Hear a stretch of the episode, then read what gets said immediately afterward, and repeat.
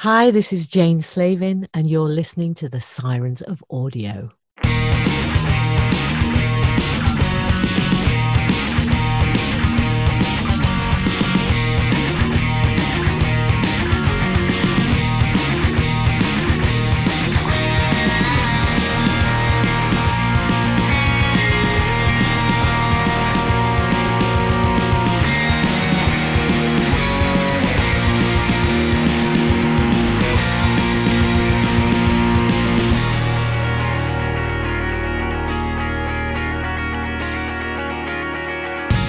G'day, audiophiles. This is the Sirens of Audio, the podcast devoted to all things Doctor Who and the Doctor Who universe in the audio medium.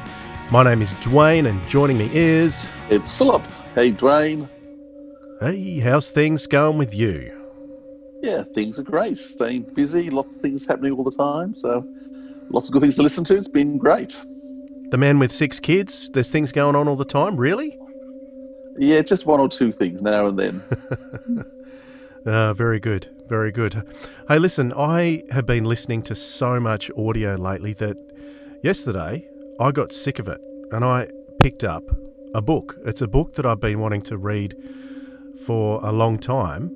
It does relate to audio, so I'm going to tell you a bit about it. I wanted to, I picked up, um, I can't remember where, it's been sitting around on my shelf to read for probably 12 months. And I brought it along with me on the on the trip that I'm on. hadn't hadn't even touched it but it is Frankenstein by Mary Shelley. I'd never read the book, uh, I'd seen a few different versions of the movie, and I found the book an absolutely riveting read. Have you read it, Philip? I have read it. It's an amazing book, and thinking it was written in one night is astounding. Wasn't it a short story and then expanded on? Yeah, I think I believe so. But yeah, she most wrote a lot of it. But she fleshed it out. Yeah, in one night. Yes. Yeah, pretty amazing stuff. It's um, really interesting because we've been talking lately about Big Finish authors, and we've been pretty excited about the, the number of female authors seeming to increase. And I, I'm thinking about it, I think this is strange to be talking about. Why has there always not been that level of equality? Well, I can't even believe I'm saying the word equality because I'm not usually that political, but I've noticed that, yeah, the number of female authors has gone up considerably. And yet, here, I've, I've been reading over the last day, just finished it tonight, a book that is considered the first science fiction novel of all time written by a woman. So, so women women had it first. And what what I did notice from the book is the ambiguity around the monster, um, because there's there's been different versions of the movie, um, of the story. Well, there's been different versions of the story on film, and I think the one that came closest to me that I have actually seen would probably be the the Kenneth Branagh one with Robert De Niro. Um, the 1930s one with Boris Karloff doesn't even come close. Um, so it's virtually a different story, if you ask me. But this book was a fascinating read, and I'd love to actually hear it performed by someone as an audio book at some stage when I've got the time to do it. It's uh, it's totally different. You, how long's it been since you've read it? Do you remember? I read it in year eleven, so it was a very long time ago that I read it. Though okay, so uh, just I just listened to the Big Finish production last year with Arthur Darvill. Yes, um, playing Frankenstein. But yeah, it's been a long time since I've read the book now. And one thing I, I mustn't have heard, I mustn't have listened all the way through to the Big Finish one because as I was reading the book, there was a section in there where Frankenstein heads to Scotland and Ireland via London, and I said I've never seen that in any of the movies that that uh, that he goes to that part of the world. But apparently, in the Big Finish version, they include that section in it. So, although they do put some characters in there that aren't in the book, uh, I noticed from the cast list. So it's making me want to go back and listen to it again to see how close they got to it and see. I'm, I'm really interested in Nick Briggs' portrayal as the creature, actually. So uh, I'm going to go back and listen to that again. Very, very interested in that. But I just thought it was interesting that we've got that first science fiction novel written by a woman. So considering the the amount that we've been talking about female authors in Big Finish and science fiction in general, I and also discussing uh, two we were also discussing how women tend to be very macabre and bloodthirsty and just put it all out there. Once again, the, the whole story does that too in terms of you know, there's nothing genteel and sensitive about the story. It's very emotionally draining and taxing as well, and quite, you know, bloodthirsty. Yeah, but when when you think about the movies, uh, because interestingly, the book has no mention whatsoever of how he made uh, the creature, uh, and it has absolutely nothing to do with electricity, which all the movies seem to want to do. They want to get this electricity involved. In fact, the book alludes to the fact that he's uh, more a chemist than anything else, so he's dealing with chemistry to get the to get the creature created, but it never goes into it never goes into full depth about the description of the creature, never goes into a full explanation of what he did to create the creature, and it leaves it open to lots of different interpretations. So now I understand why I've seen different movies with different interpretations of how the creature was created. But these movies that are probably adapted by men, there's a big focus on the creation of the creature, whereas the book is much more focused on the human story, the internal turmoil of both Victor Frankenstein and the in, the inner turmoil of the creature, and that's what had me going uh, more than anything else. The the turmoil. It's, it's an absolutely tragic but beautiful story. It's funny calling yeah. it a horror and science fiction, but it is a beautiful story. Yeah, and then right, it's a tragedy too. Money, uh, it's been redone and rethought through so many ways. Last time I was in London three years ago, I went and saw the Mel Brooks musical Young Frankenstein, but that's just a farce. tap dancing, tap dancing Frankenstein monster. It's amusing, it's funny what they do in terms of uh, what Mel Brooks does to the whole thing. Yeah, absolutely. All right, that's what I've been doing over the last day. Uh, listening to a lot less audio and reading more. But I did listen to an audio yesterday. I, I tell a lie. I didn't listen to any audio today because I was reading, finishing the book. But the audio I listened to actually features our guest tonight uh, because I wanted to listen to something, but I listened to something I hadn't heard before because I, I, hadn't caught up on this one, and it's the Lost Story Nightmare Country that was released last year, uh, a Fifth Doctor, Turlough, and Tegan story, written by Stephen Gallagher, who also wrote Warriors Gate and Terminus. Have you had a chance to hear that one, Philip? I have, and actually, interesting because he wrote the story for the 21st season and I think a, a one sentence line which was just, "We can't make these sort of blockbuster films go away with the script." Um, yeah, because it's just too big. yeah, yeah, it's a shame really because they probably, if they were going to try and tackle something like Frontios, they probably could have done something like Nightmare Country as well, because Frontios was pretty uh, challenging uh, to realise on the screen, even though it was a fantastic idea. But I I really enjoyed this story. It was it was really interesting delving into aspects of quantum reality, quantum physics. Um, Janet and the Doctor both have du- uh, dual roles to play in it. So, especially Janet has a has a good role to play, and I absolutely love the way the story ends. Do you remember how the story ends? No, I must confess I only listened to it once. How's it in? Well, it must be. It must. What? I don't know if I can oh, spoil oh, it. spoilers. It, it, it would spoil it, and I'd like to encourage anyone to have a listen to it. And it's got a great, great ending. But a lot of these four-part stories, you know how I've been talking about them potentially dragging. You yourself have not been a fan of four-parters for a while, but this one had me riveted the whole way through. I didn't stop. I didn't stop for a break. So uh, I can highly recommend Nightmare Country and uh, be curious to see if Janet recalls anything about it um, when we talk to her shortly. Uh, probably a good opportunity too to to have a look since we're recording. This is going to go out a bit later, but we're recording on the first day of November in 2020. Um, and a, a, shout out to our friends in the UK too. Really sorry to hear about the the the hassles that you're having there with your with your second wave and your lockdown. It's it's pretty upsetting. A part of our country went through that a few months back, and it was it's been upsetting for everyone. But to to have the the whole country there under lockdown, it's um, it's pretty tough. So our thoughts go to you.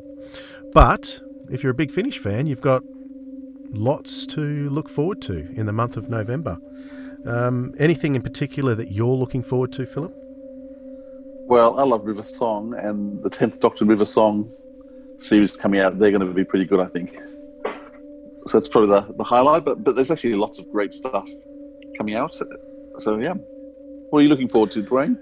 There is. I'm I'm actually looking forward to um, the next Time Lord Victoria story because I loved Brian the Ood.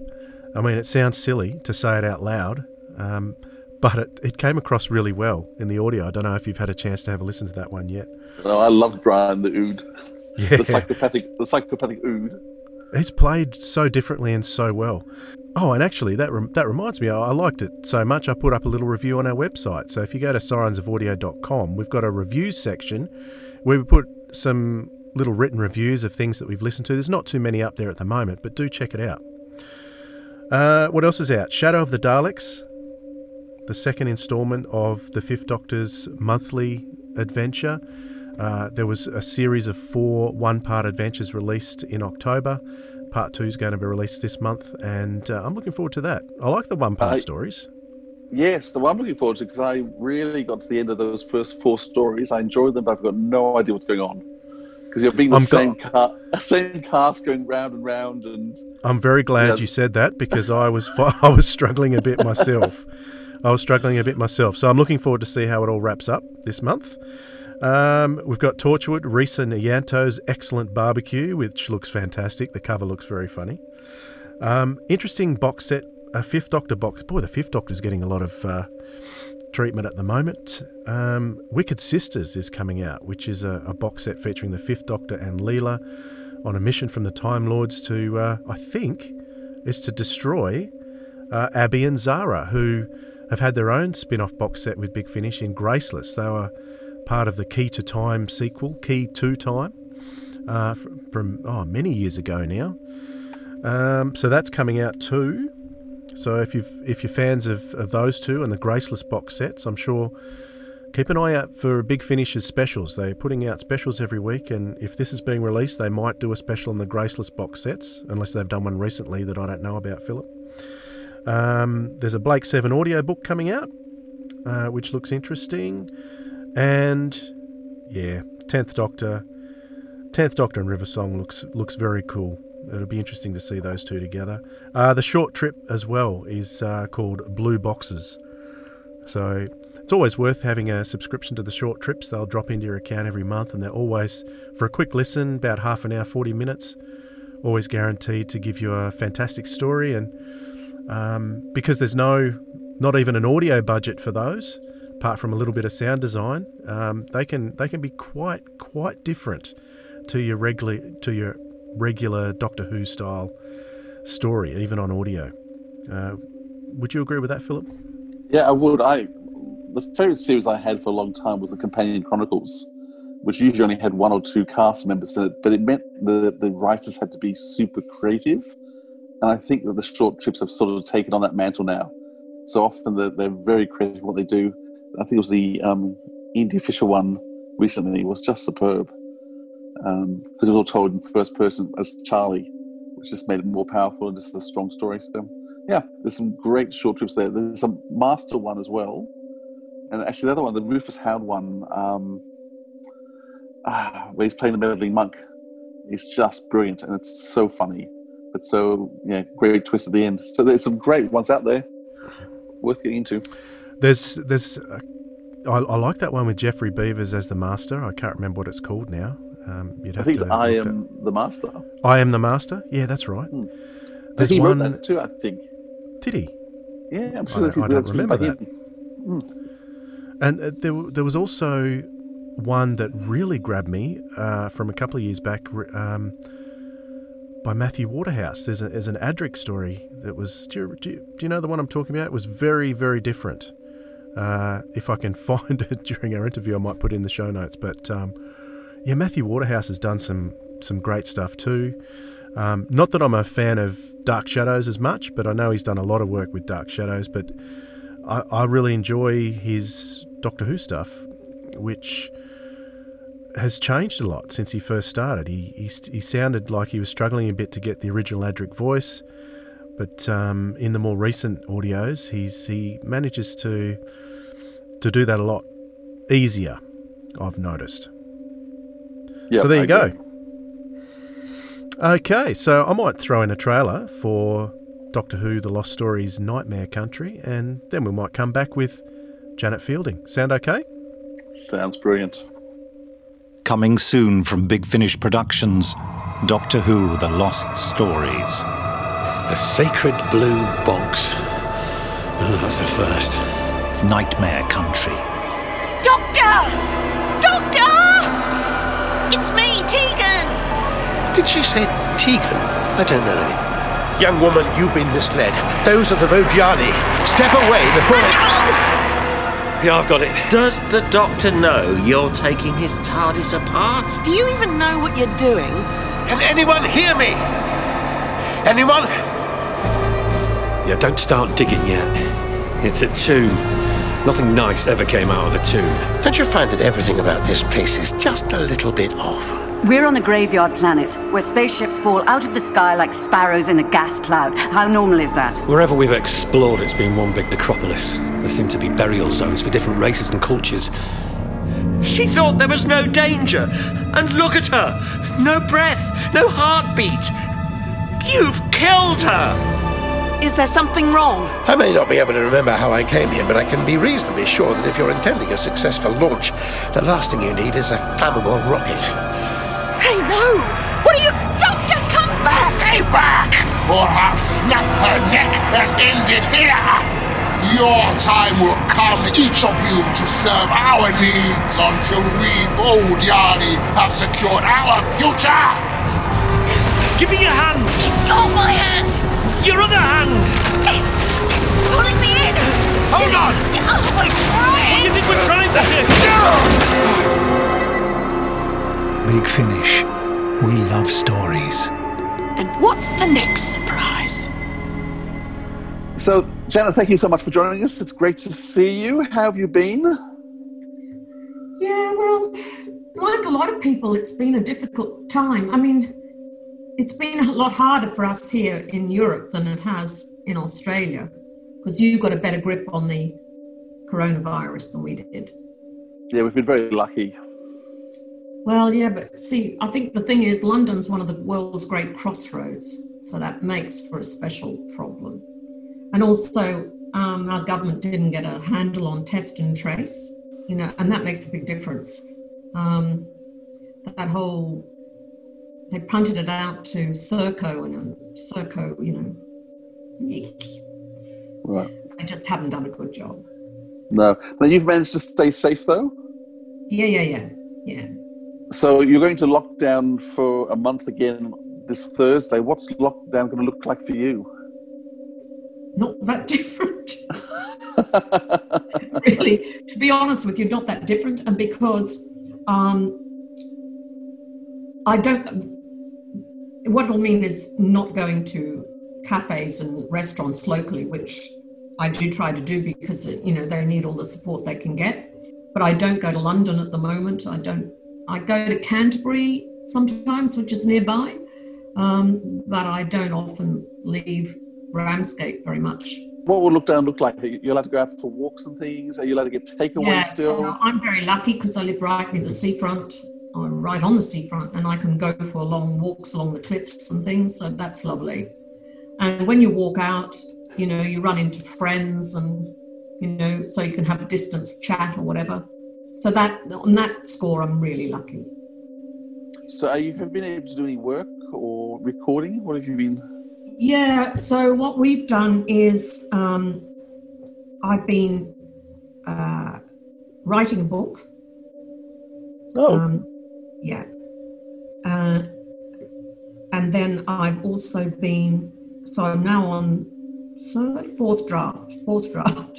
And then the charity that I run, which is a youth charity, we've been doing projects with young people, but mostly online, and then some small workshops, socially distanced, face masks, all the COVID secure stuff. But it just means you can't have as many kids in the workshop as you normally would, you know. So, but like for instance, they did um, they did a project at the recent Ramsgate Festival of Sound. In fact, they did two projects, three. I tell a lie, three. So, yeah. Now, the, the charity, uh, we get Yeah. to just touch on those two things. So, the, charity you, you've been involved with is Project Motor House. Is that Yeah, correct? that's right. Yeah. So, you've been involved with that for a lot of years now. Um, Yeah, Just yeah, 10 years, yeah. 10 years, wow. And that's helping youth in the area. It's um, teaching them skills of business and trades. Is that right? Well, actually, um, what we tend to do, we're really art, we've evolved, you know, as we've gone on because there was a building side to this, which was saving a building in Ramsgate, um, a derelict building. But the council, who were going to give it to me and do the frame, so ended up selling it because they were broke. And um, it sort of evolved into an arts heritage organisation for young people. So we do a lot of art projects. Primarily, we do photography. We do a lot of photography. Photography is really working with SLR cameras is really for good for young people in all sorts of ways. You know, it, it helps build their confidence because they're technically challenging, but you know, a bit of expert tuition and you can start to produce a good result. And it teaches you to look at the world more carefully and, and things like that. And then during lockdown, we produced, um, we got, we ran a small Instagram project, uh, a photo competition for, for local youths in the area, under 18s. And we're going to be doing a series. So we're just making a series of films to run six um, comp- small competitions based around a particular visual theme. So, you know, the first one will be light and shadow. And then, Right. you know, the others like portraiture and things like that. Right. And Architecture. lots, lots of young people involved in all these. Yeah, we had 145 entries for the for the previous project. Yeah. That's exciting. I think it was just under 300 kids in the last our last financial year. Brilliant. Do, do many of the kids recognise you from Doctor Who days, or not? Not really. Um, I don't know. I guess some of them do, but not. I mean, I think you'd have to be a fan of the old series, and you get you get kids whose parents are Whovian. But it, it's really funny. You don't think that people know who you are, and then you find out that they do. Polite enough not to hassle you about it. Yeah, they are, you know, generally speaking. I mean, you know, we've also got uh, Brenda Blethyn is a local resident and, and, and indeed one of our trustees. And I mean, one of the, the events we did with the kids was showing a load of their photographs at a, at a picnic, a socially distanced picnic and music uh, concert. And um, nobody hassled Brenda, you know, she was there, but, but people leave her alone, you know. So it's quite polite. That's great. Now you said you're working on a book. What's the book about? Not going to tell you yet. Any clues at all? Um, well, you know, it'll be going out soon. I'll, I'll, I'll let you know. I will let you know. Looking forward to it. So, fourth draft. So, it must be getting close to being Non, ready. it's non-fiction, Non-fiction. Brilliant. yeah, but okay. it's not a biography. Although my biography is in it. Okay. Oh, I'm okay. You've got me curious now. The biography of quite a few Doctor Who people is in it. Fantastic. Okay. This is going to be amazing. Good stuff. Now, we wanted to talk to you a bit about um, your audio work and Big Finish work in particular. Oh yeah. Um, so, but yeah, where, where it goes. Now, Gary Russell, when he um, first started doing Big Finish audios, he said there was three people he wanted to work with. Yeah. He wanted to work with Paul McGann, Tom Baker, and you. Right. So Okay. I, I don't know whether you know, that? He did say that. There, there were three people he was after, and you were one of them. I, I think maybe it was a bit of a challenge. Um, Actually, where he cornered me was at a fan convention in Sydney. I would have been there actually. Yeah, in 2003. 2003. Right. And that's where I, because I'd worked with Wendy Padbury just slightly on The Five Doctors, but that's where I kind of really got to know her and got friendly with her. Yes, that's. And I had never met, I don't think I'd ever met Katy at that point, and I met Katy at that as well. But Gary bless his furry little feet, he um, he talked me into doing a big finish, and I said, right. And I thought I'd be really, really rubbish at them, so I didn't want to do them. Is that, is, that, then- is that why? Is that was it that you were concerned about how you come across? Um, well, I thought it was a long time since I'd done any acting. And so I was a little bit hesitant about doing any. Because you kind of, you know, you decide to move on with your life.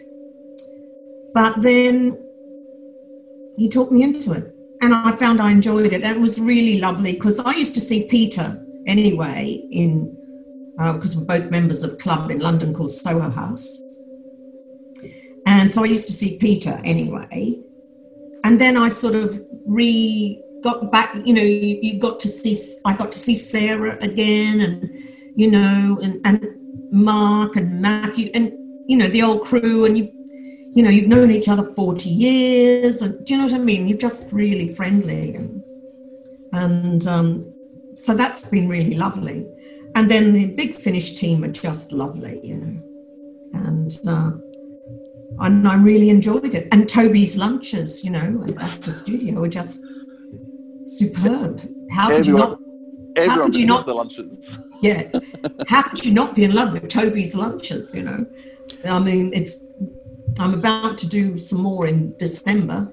Lockdown, the lockdown. versions. Okay. I mean, I've got. I'm set up. I can do a home setup, but my internet isn't as good as it should be for that sort of thing. Really. Can I just say that uh, we spoke to John Dorney a couple of weeks ago, and Yeah. uh, he said that he got his first job with Big Finish by talking with Gary Russell at a Sydney convention. I reckon it was the same one. So it was a very really? fruitful convention in uh, 2003. Lots of good Yeah. things happened. Well, who knew? who the hell knew? Isn't that amazing? People need to come to Sydney. It's where things happen. I know. I'd love to get back there. I really would love to get back there. I mean, last year I went to Australia three times. I planned to go once because my youngest brother was turning 60, Your baby brother. my baby brother.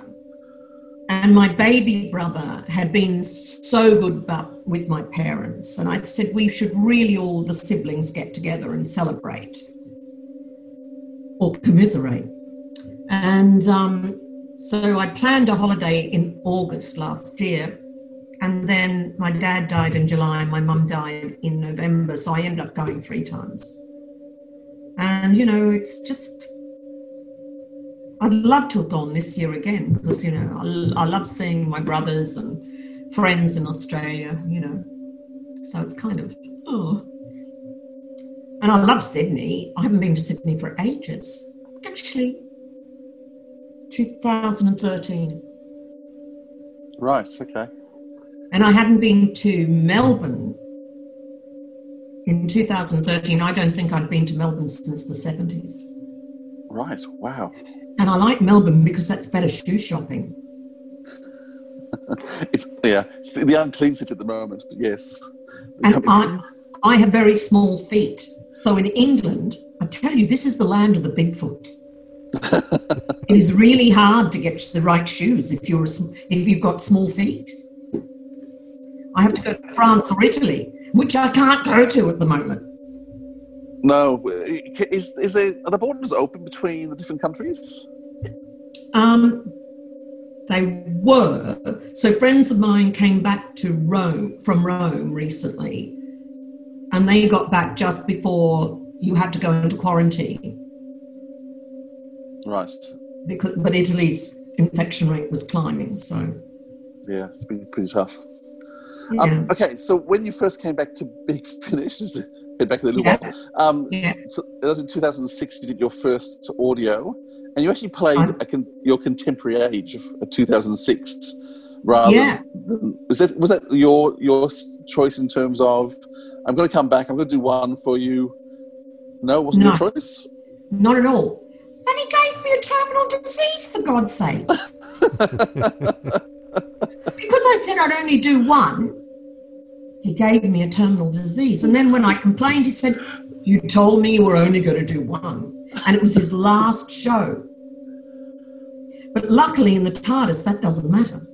No. Because you can go back in time or forward. So it was a positive. Ex- so when you did that one audio, that was a positive experience. So that because there was another four years before you came back again. Um, was it? Yeah. Was it really? It was. 2006, you did your first one, and it was 2010 when you came back into the trilogy with Sarah Sutton and Mark. And started doing. They started doing three every year for basically since Yeah. then. Yeah. So it just took you a while to, to get into the swing of it. No, that's their choice, I think. I, well, I think what happened was I kind of was sticking to my my guns, but then about it being my last, you know, only doing the one, and then I think they kind of went. I kind of got talked into more because, like, it was fun. Yep. That's what happened. Did you find? Did you find that you just fall back into Tegan though? I mean, she's a character you played for so many years. Yeah. Do you just feel, do you just feel comfortable playing her? Yeah, I mean, I had certain. Um, it was really funny because Peter, Peter and I started taking the piss out. I mean, am I allowed to say taking the piss? Yeah. Anyway, that. Peter and I do take the piss out of each other a lot. I mean, a lot. And um, David has said you have to watch out when they're being polite to each other because that's when it's not. so, um, so in, in, on that, I, I did change quite a few lines, or I wanted to change quite a few lines. And the reason was Joe, who, who don't get me wrong, I thought he'd done a good script, but he'd made Tegan a bit unkind. And while she was she was cranky at times and quite assertive, she was never unkind. And there's a big difference between being assertive and being, you know, quite feisty Yeah. and being cruel. And I thought he'd made her a bit cruel. So I can remember that I changed a number of lines and I said, no, no, no, that's wrong. Tegan isn't like that. She doesn't. She isn't cruel. She's just cranky at times Confident in herself. and confident. Yeah. She doesn't take any nonsense. So what was it like? I mean, the first script you did, you just worked with only Peter, and then you came back and you, you were also working with Sarah and Mark. Had you done Yeah. much? Had you been keeping in contact with Sarah and Mark much between times?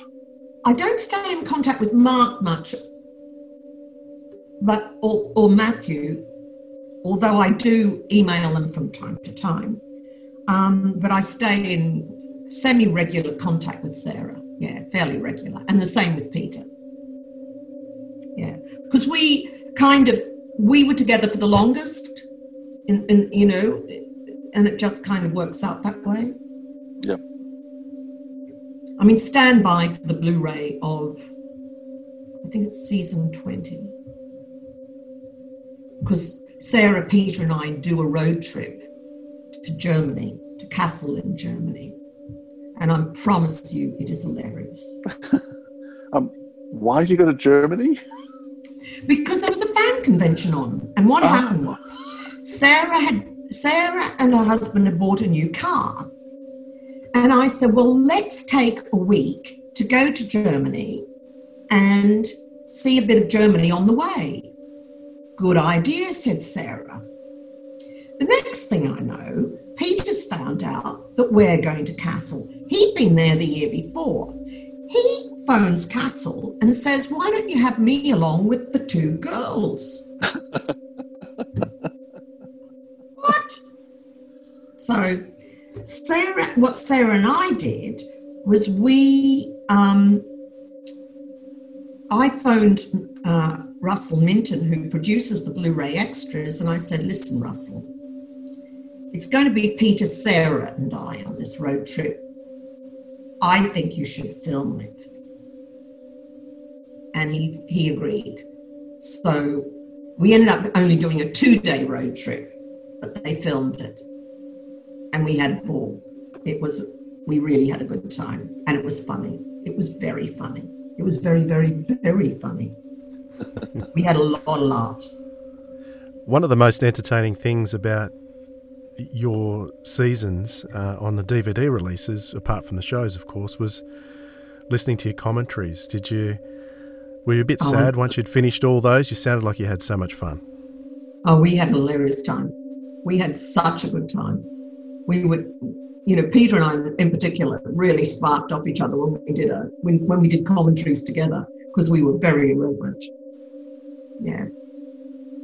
What's the, what is actually the process for recording a commentary? You're put into a room and they just play the this video with no audio and you just talk over it, or how do you prepare for that? Um, in the old ones, you used to watch the entire. I you do your homework, and then you'd come in and. But you know, it, with this, it's a bit. We tend to watch segments of it, you know, and comment on it. Yeah, but you know, it's enough to know. You know, you know what's happening because you know usually, often you know the story. So yeah. You and Peter sparring off each other has been a highlight of conventions and audios and DVDs Yeah. for years. How, how, how, how did that all start? Do you know what? I think the dynamic goes something like this Peter is the only male with three sisters, right? I am the only female with three brothers. And it's like a brother sister thing. And I've just always taken the mickey out of, you know. And also, I get really cranky with him because he's always doing, we're always having to fit in around Peter doing five jobs at once. Greedy little thing. so greedy. So, you know, put it this way if Peter stopped working, three other actors would have a, a career because he's that busy. Every time you phone him, okay, Pete, how many jobs have you got at the moment? It's hard not to feel the envy. Doctor Who, the Fifth Doctor box set, Iterations of I. Something's happened on that island. It's an evil place. Bad things happen there. Even the doctor wouldn't bring us to a haunted house. Are those graves? Well, that's disturbing. There's hatred here, Tegan. Anger. It wants us to go. I, I thought I saw someone. In, indistinct, moving through the dark. Like a scream without a face. Like insanity walking. It was laughing. I was wrong. I'm not all right. There's something evil here. We can't stop it. What's going on here, Doctor? It's all well and good being rigid and rational, but you only need to be wrong once and there'll be nothing to help when the ghosts come out to play. I think we walk a demon. Doctor!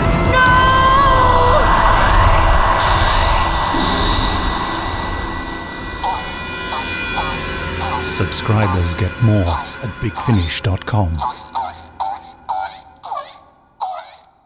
In terms of um, Matthew Waterhouse, certainly in ter- in terms of the while, while you were recording with him on the show, I, it felt like it was story seemed to be that it was a bit tense um, with him on, when you were on the show, and he wrote his. I'm not sure you've read his book, book or not, the Blue Box Boy, um, where he talks about being pretty miserable, more so with Tom than with later people, but just just in terms of, I think he had these huge dreams, expectations of what would happen when he got on the show, and, and none of them were really met.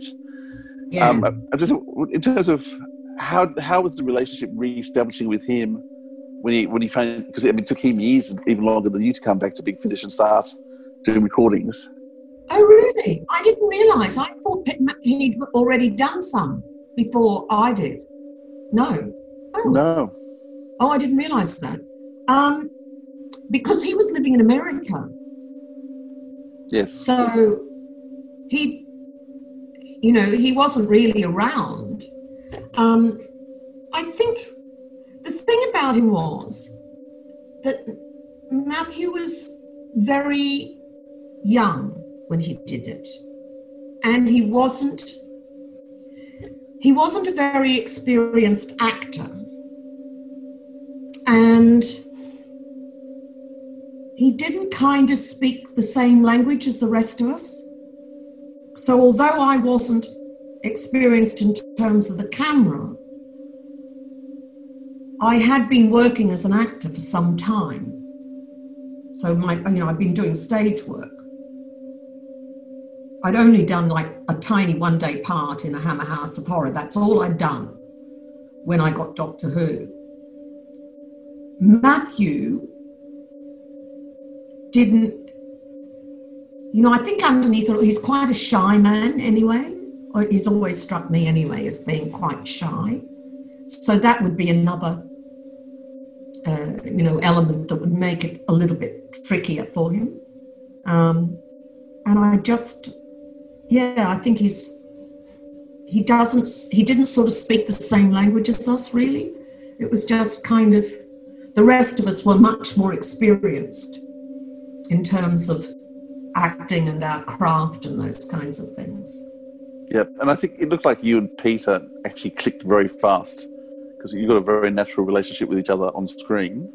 Did you feel yeah, like you... and I think Matthew struggled for a role. Yeah, you know, I, I mean, I had something very clear, you know, clear line to, to play. I mean, I think Sarah had a harder time than I did because hers wasn't as clear either. And, you know, they overlap because, you know, both she and, Ma- and Matthew play scientific teenagers, naive. teenagers, smart, blah blah blah. You know, Sarah's character wasn't going to be a through character. He decided to, to John decided to include her character because she's so good. You know, basically, I think and because he decided that, that the TARDIS needed more people in it. Um, and let's be honest, you know, just having two regulars in a series is quite, you know, just the Doctor and a companion. Two two regulars in a series is quite a low number, even even for a half hour show.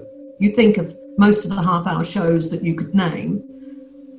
I mean, half hour dramas are quite rare anyway, but a half hour with only two regulars, that's really unusual. Mm. So, so aside from Big Finish, you don't actually do any more acting. I mean, you're encouraging and still creative. Why, why did you make? Why did you decide to move away from acting? Well, what happened was in the when I was got into my thirties, I was looking at casting, you know, after I left two, I did a series up at Central Television and I did a bit of theatre. But I was looking at casting brief after casting brief, and there was nothing I could play. You know, an actor needs roles that they can play, and there was nothing, but nothing that I could see that would that I could play. So is that when you got involved with women in film and television? Yeah, it was. So what, what was the purpose of that organisation? Well, A, it's still going, it's very successful. And, and I'd like to think that I laid a good foundation there. And the idea was that men had a network in the business, but women didn't. It was an American model, and the idea was to improve the participation of women in the industry and the roles that women were allowed to play. And when they were originally, when the original board, I'd been involved in starting up another group called Real Women, but then found out that there was a group trying to start a UK branch of Women in Film and Television, which had started in America. And I thought, right, they're doing what I want to do. I'm going to throw in my lot with them. And that's how I came to be their first administrator. But what the point about women, there was, the, especially in those days, was that they needed a network because there were very few of them in, in powerful positions. And the, the women who were all involved in the first board, the American model at the time didn't admit actresses. And I argued with the board that, in fact, actresses experience the sharp edge of discrimination in just the, you know, probably more so than than most other grades. So we should be admitted. And indeed, they did admit actresses. And now America does as well. You know, LA chapter does as well. We've been interviewing a few um, different writers from Big Finish because one of the things Big Finish is working hard to do is improve the situation for female writers, female performers. Yeah, yeah, um, And you know, they've been deliberately seeking more female voices, and that's been one of the good things to, to see. Yeah, do, do, yeah. do, you, do you feel like things are improving for women now in terms of acting roles, in terms of things being written for them, playing a larger part in their own writings? Yeah, I think so. I mean, I think um, you know, I'm I'm basically optimistic about that. I think that it is getting better in the science fiction world. I see a lot more women at fan conventions. I see a lot more um, women writing for the television Doctor Who as well. Yeah, I think it's and, and female directors. You know, were there any female directors of Doctor Who to speak of when I was doing it? We had we had Mary Ridge and we had Fiona Cumming, the two that I remember. As far as I can tell, it's easier now. So you're happy with how Big Finish are writing Tegan in terms of where the character is? How they've do you, feel, do you feel like they're taking her anywhere? Are they, are they giving you more to do? It's very hard to, to to assess because you know character is about progression and how you know action. So whatever and and people change over time. That you know if you don't change over time then you're doing something wrong. You're not learning life's lessons. But when you are in a series like ours you're jumping backwards and forwards in time. So what period of progression are you in so it's quite tricky that you know it's not an easy question to answer because I don't know, the context is, is, is very hard to decide. It isn't always clear what the context is. And you, you have to be, oh, where is she in the story here? Do you know what I mean? Yeah. Um, in terms of her life. I think basically, yes, I am ha- fairly happy with how they're, they're writing her. And when I'm not, I say so. That may surprise you. No, it does. Actually, it really does surprise me that you'd say anything. Yeah, I know, because I'm so quiet and shy. Everybody says that about me. Is it? Is it partly? Um, I mean, I, I my I have um, a couple of English cousins. And whenever, Yeah. I come, whenever I come over to England, they kind of excuse me to their friends just by saying, "Well, he's Australian." Um, do you ever feel like people just sort of go, "Oh, it's okay, she's Australian"? They certainly do. And it's one of the, you know, people go to me, you haven't lost your Australian accent. And I go, well, the reason why is because now I'm no longer an actress. I don't have to sound English the rest of the time. And the thing about an Australian accent is it allows me to get away with murder. so I go, I just say, I'm Australian. What do I know? Yeah. and um, and I and you know it'll also with our image is that of cheerfully cheeky. You know, it's got that Australians are thought of as being a bit bit sassy, a bit uh, you know, but basically quite cheerful, can-do people, and that's not a bad stereotype to try to act up to. You know, and and um, and I you know allows me to get away with being a bit cheeky, which you know that may surprise you as well. Yeah, Where's home for you now? Where do you feel home is? um, that's a good question. Um, I don't know. Both are home. Uh, I must admit, yeah, but uh, both are home. I do think of Australia as home, home. You know how? Do you know an English comedian called Micky Flanagan? Yes. Yeah, and he talks about being out, out. You know, you can go out or you can go out, out. Out. Well, there's home, home, and there's home. Here is home. Australia is home, home. Have you thought about moving back to Australia? I don't think I could afford to move back to Australia. Bloody hell, it's expensive now. Living in Australia would be, you know, for for us from England, it would be incredibly expensive. But the, the truth of the matter is, the, the bulk of my friends are still here, obviously. Yeah. My family tend to come over reasonably often, like once every couple of years. And I tend to go out there. I mean, I intend to go out once every couple of years.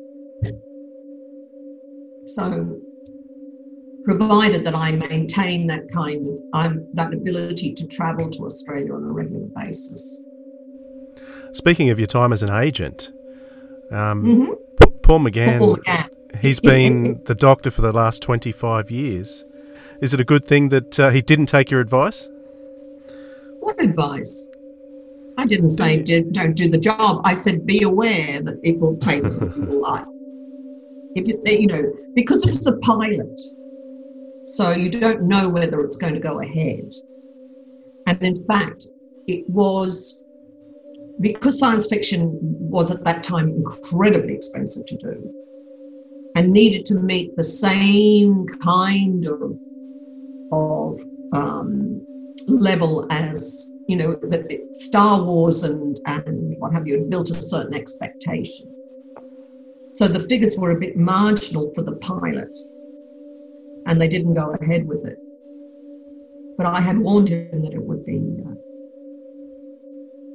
would be extraordinary, would change his life, and it did. Certainly did. Yeah, yeah. And I do see him from time to time at, at um, conventions. Why did you give up being an agent? Was it just because at the end of the day, there's nothing you have that's yours. You don't participate in a production, you don't create something that's yours.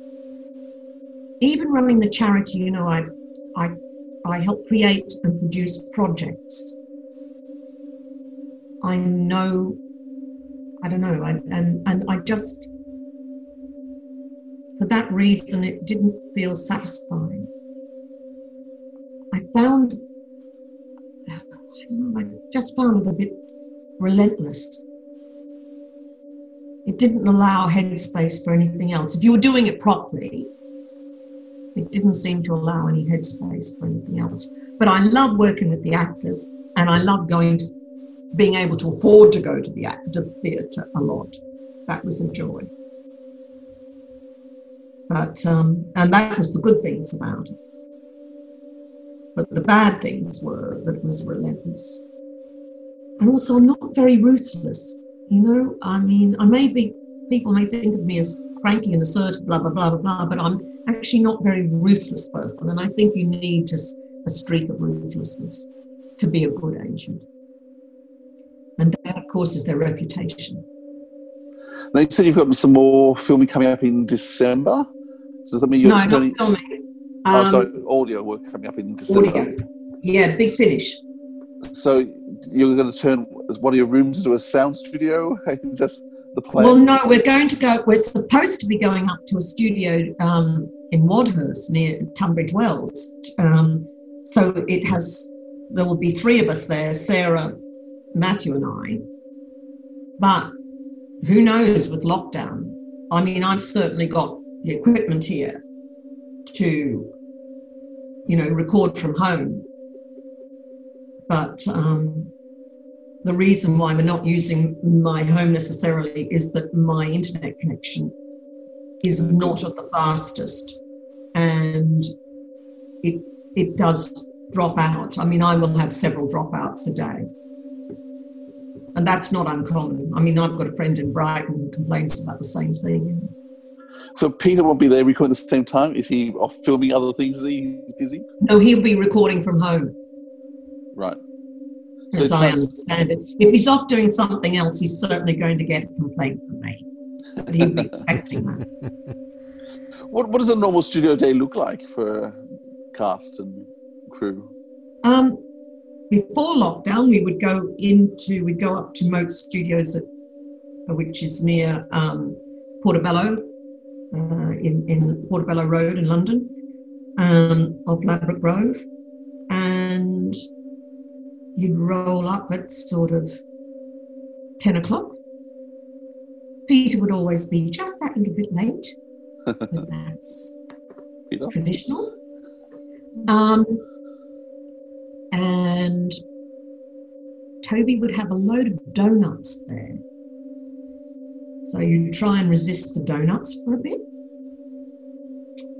And then you'd meet you'd meet the new cast, then you'd start recording, and then you'd break at you'd have a morning break of you know 10 minutes or so, and then you'd record through to one, then you'd have lunch, and then you'd record through to three-ish, three thirty, and then finish at depended what time, five, five thirty.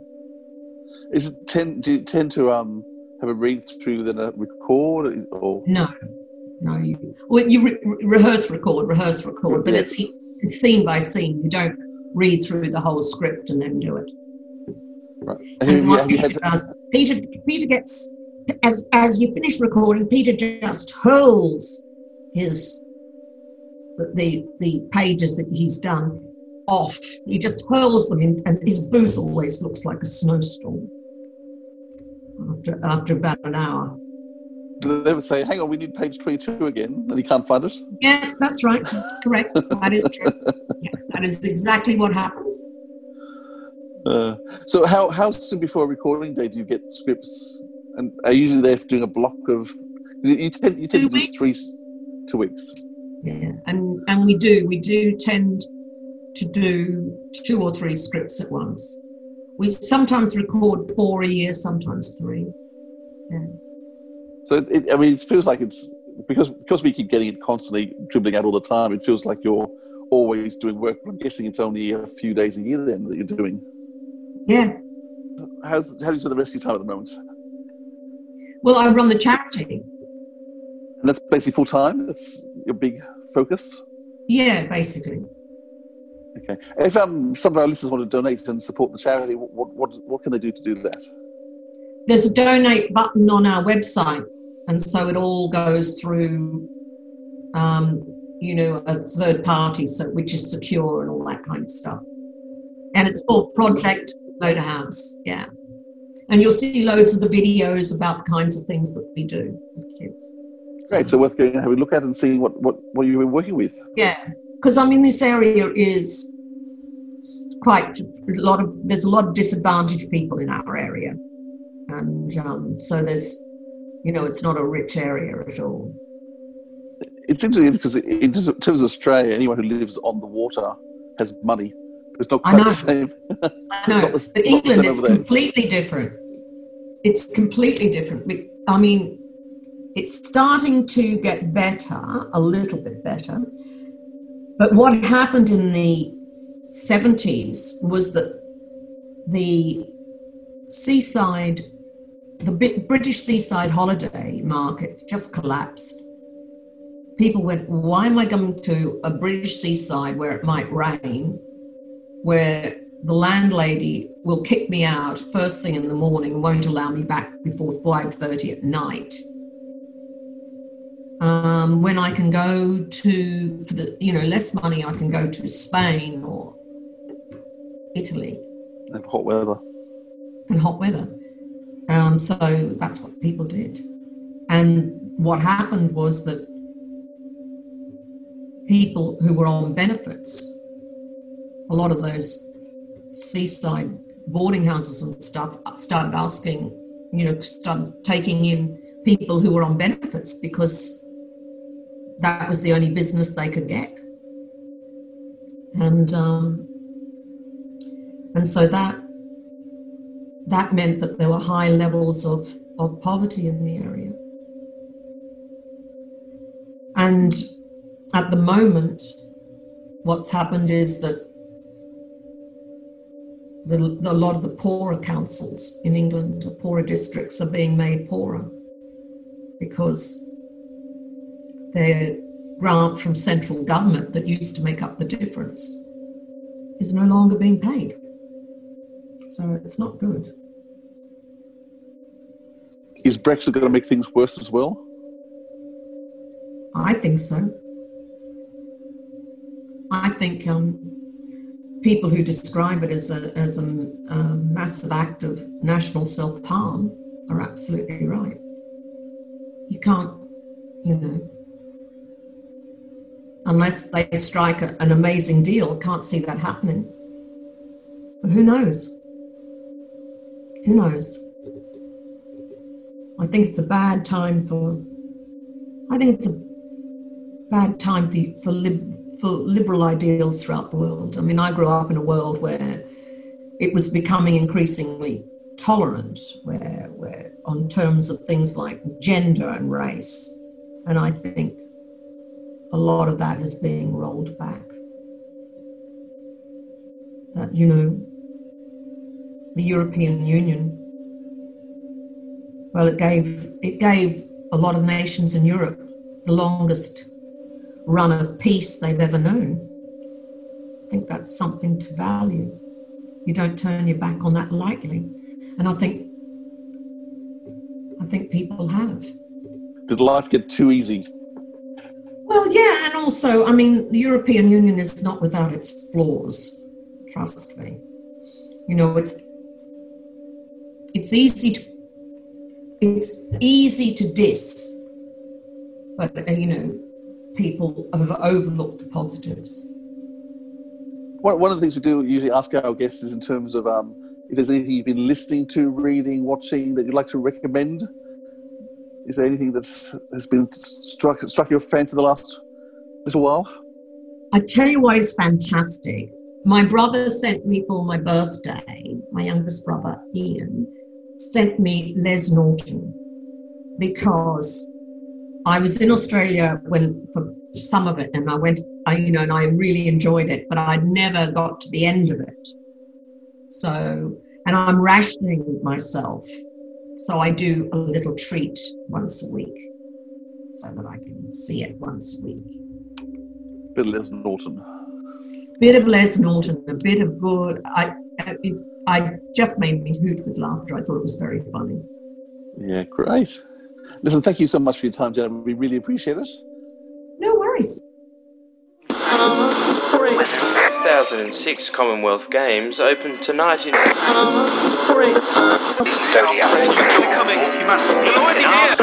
Interrupt this broadcast with some breaking news. The city's telephone system has been hit by some kind of electronic attack. The entire network has gone down, causing disruption to many homes and businesses and sparking fears of a terrorist attack. Despite pleas for calm, a number of incidents have already broken out. I know you're a maniac, but do you have to drive like one? Keep it down back there. What's happening? What's this all about? New vandalism can be so painful. I'll, I'll try smashing the windscreen. This is my life. This is what I do. I work and I sleep, and that's it. Oh. I thought you'd. You thought I'd what? Save the world, feed all the starving kids in Africa, be the new James Bond? What? So, that was the famous Tegan Jovanka. Yeah. I'm still not sure about this. Stop worrying about it. Now, this doctor, is he going to be a problem? We should have brought a gun or something. Oh, good idea. That way people die. That's not human technology, is it? Not human? Do try and keep up. Are we going up or are we going down? Oh, we're going right to the top. So, do I get that tip? Yeah.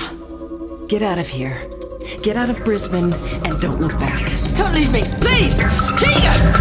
And then, the dead will walk. Mad as a box of frogs. Where is it we're going? A bar in Fortitude Valley, bar 8687. 8687! 8687! Hello, Doctor. The gathering has begun. Freak! Let me out! Let me go! Now! That's what terrifies me about him. You have no idea how his mind works. I don't think I, I don't think anyone really knows who he is. His world, his life. It's not like ours. So as we head into the evening, temperatures are dropping. Hope you all had a great day and are set for the weekend. It starts here, people. It's 6:30 on Friday, September the 22nd, 2006. I'm Rosemary Stark, and here's the Bricklayers with their new single.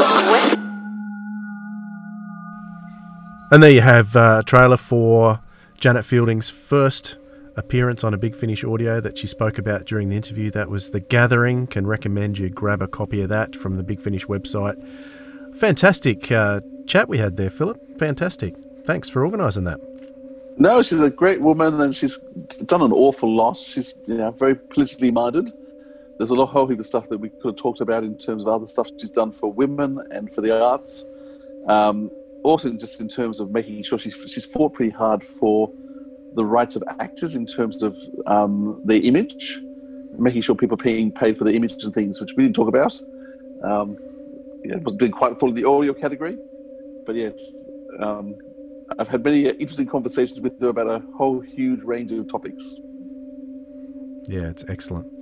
So we have come to that time once again where we're going to recommend uh, something that we've been listening to that uh, that you might find enjoyable too. That's not necessarily Doctor Who related. I'm gonna I'm gonna recommend two things this time. Uh, first of all, I just want to give a shout out to uh, Kat Armitage, who we spoke to uh, a few weeks back on the podcast about her debut Big Finish audio. She is about to start a podcast called Scaredy Cat, where she she and a friend are going to be reviewing some scary movies. Um, so you can find that on Twitter. Just look for Cat Armitage, and there'll be there'll be links to the Scaredy Cat. I think it's Scaredy Cat. She must be the scared one, and the other one must be introducing the movies to her. So, uh, Scaredy Cat with a K. That's what I recommend for a podcast. And I'd also recommend uh, another podcast called Gallifrey's Most Wanted. They've just done a, a sister podcast on their feed called The Runcible Report, which I really I love that name. It's a cool name for a podcast where they they wax lyrical about certain topics rather than a specific story. And their first episode, they talked about the I Davros box set, which has just been released as a download package. Um, I think it was only previously available on CD, but it's now available as a as a bundle. You can get the whole set uh, on download now. Um, so they they talk about that. Uh, look for the Runcible report on the Gallifrey's Most Wanted feed. What about you, Philip? Well, I'm going to recommend another podcast, but it's not Doctor Who related. Um, as you mentioned, we're recording this on the 1st of November, so we're a couple of days away from the presidential American election. So all of you will know who the president is, so we don't know yet. But Ooh. one of the podcasts I've been listening to is called the PEP podcast. Um, it's from, it's connected, was not really connected, kind of connected to the Planet America TV show. Um, so Chas Licciardello and John Barron do a TV show in Australia uh, called Planet America, where as a bunch of Australians, they analyse American politics and American history from an Australian point of view, and it's quite funny, but also quite informative. But there's a podcast connected to that called the PEP podcast, um, which is Chas Licciardello, and it's just an he's an Australian comedian, uh, which who's done lots of other things. Um, but he's talking about American politics. And so it's a fascinating uh, podcast. It goes about an hour or so a week, which just analyzes what's happening in America. But it's poured away. It's not political. It, well, it's political, but it's not taking a political view. It's just discussing what's happening over there and the possible implications. So I, I try and consider that just uh, at the moment I've been listening for the last little while, trying to get my head around what's going on and what what the future might look like and all of you are listening to this are in the future and you know what's happened and i'm just waiting with i don't know dread or excitement to see what's going to happen next um, and glad i'm australian if it's uh, to do with chas Licciardello, i'm sure it would have uh, just a touch of irony in there somewhere as well Oh, that's for sure. Very strong moments of sarcasm, and uh, so yeah. For, for our overseas listeners, there was an Australian program called The Chaser, and there was a bunch of university students, and he was one of them who used to go and just cause um, Hell havoc on havoc on a, different Australian politicians, and even to the point where they actually got themselves arrested at one time because when the um, I forget, I think it was George Bush, the American president, was out here. They hired a black car and they dressed themselves up in suits, and they made themselves look like security. So they were chugging down Macquarie Street, one of the main streets, and um, this the security I remember that. Let, the security forces let them in, and so they, they, you know, they were expected to be turned around at the gate because you know the, the president's always security, but they actually were allowed in. And then here, and in the, in the limo was someone dressed up as um, you know, this Arab terrorist, and suddenly they had this major panic attack. That what, what are we doing? Because we're now coming up to the president, and we've been allowed into the secure zone, and they had this big panic, and they all got themselves arrested for that. Um, yeah, they've done similar things too. So, you know, the bane of many politicians' life. But now they're all embarking on different areas. As I said, Chas is doing American politics. Another one of them is involved in looking after the environment um, as they age and mature. One of them was a real die-hard Doctor Who fan. It was Andrew. Andrew I can't remember his. Hansen. Andrew Hansen, and he yeah, still yeah. um he, he, attends Doctor Who conventions whenever we have them. So um yeah, he's he's he's a huge Doctor Who fan, and uh yeah, well let's get him on. Let's get him on. Talk about Big Finish. Okay, I'm sure he'd do it. All right, Philip. Thanks for that recommendation, and don't forget, listeners, we have got lots and lots of good things in store for you coming up uh, on the Sirens of Audio. So uh, make sure you subscribe, like, drop some feedback, send us a nice email at sirensofaudio at gmail.com, follow us on Twitter at Audio Sirens, uh, check out our web page and our reviews page on sirensofaudio.com. Let us know what you think. If you want to write a review for a Big Finish audio that you've heard, send it in. We might even put it up on the website. Why not? We do that, Philip? We will indeed. Very good. So, until you hear from us again, listen to lots of lovely audio because audio drama rocks! rocks!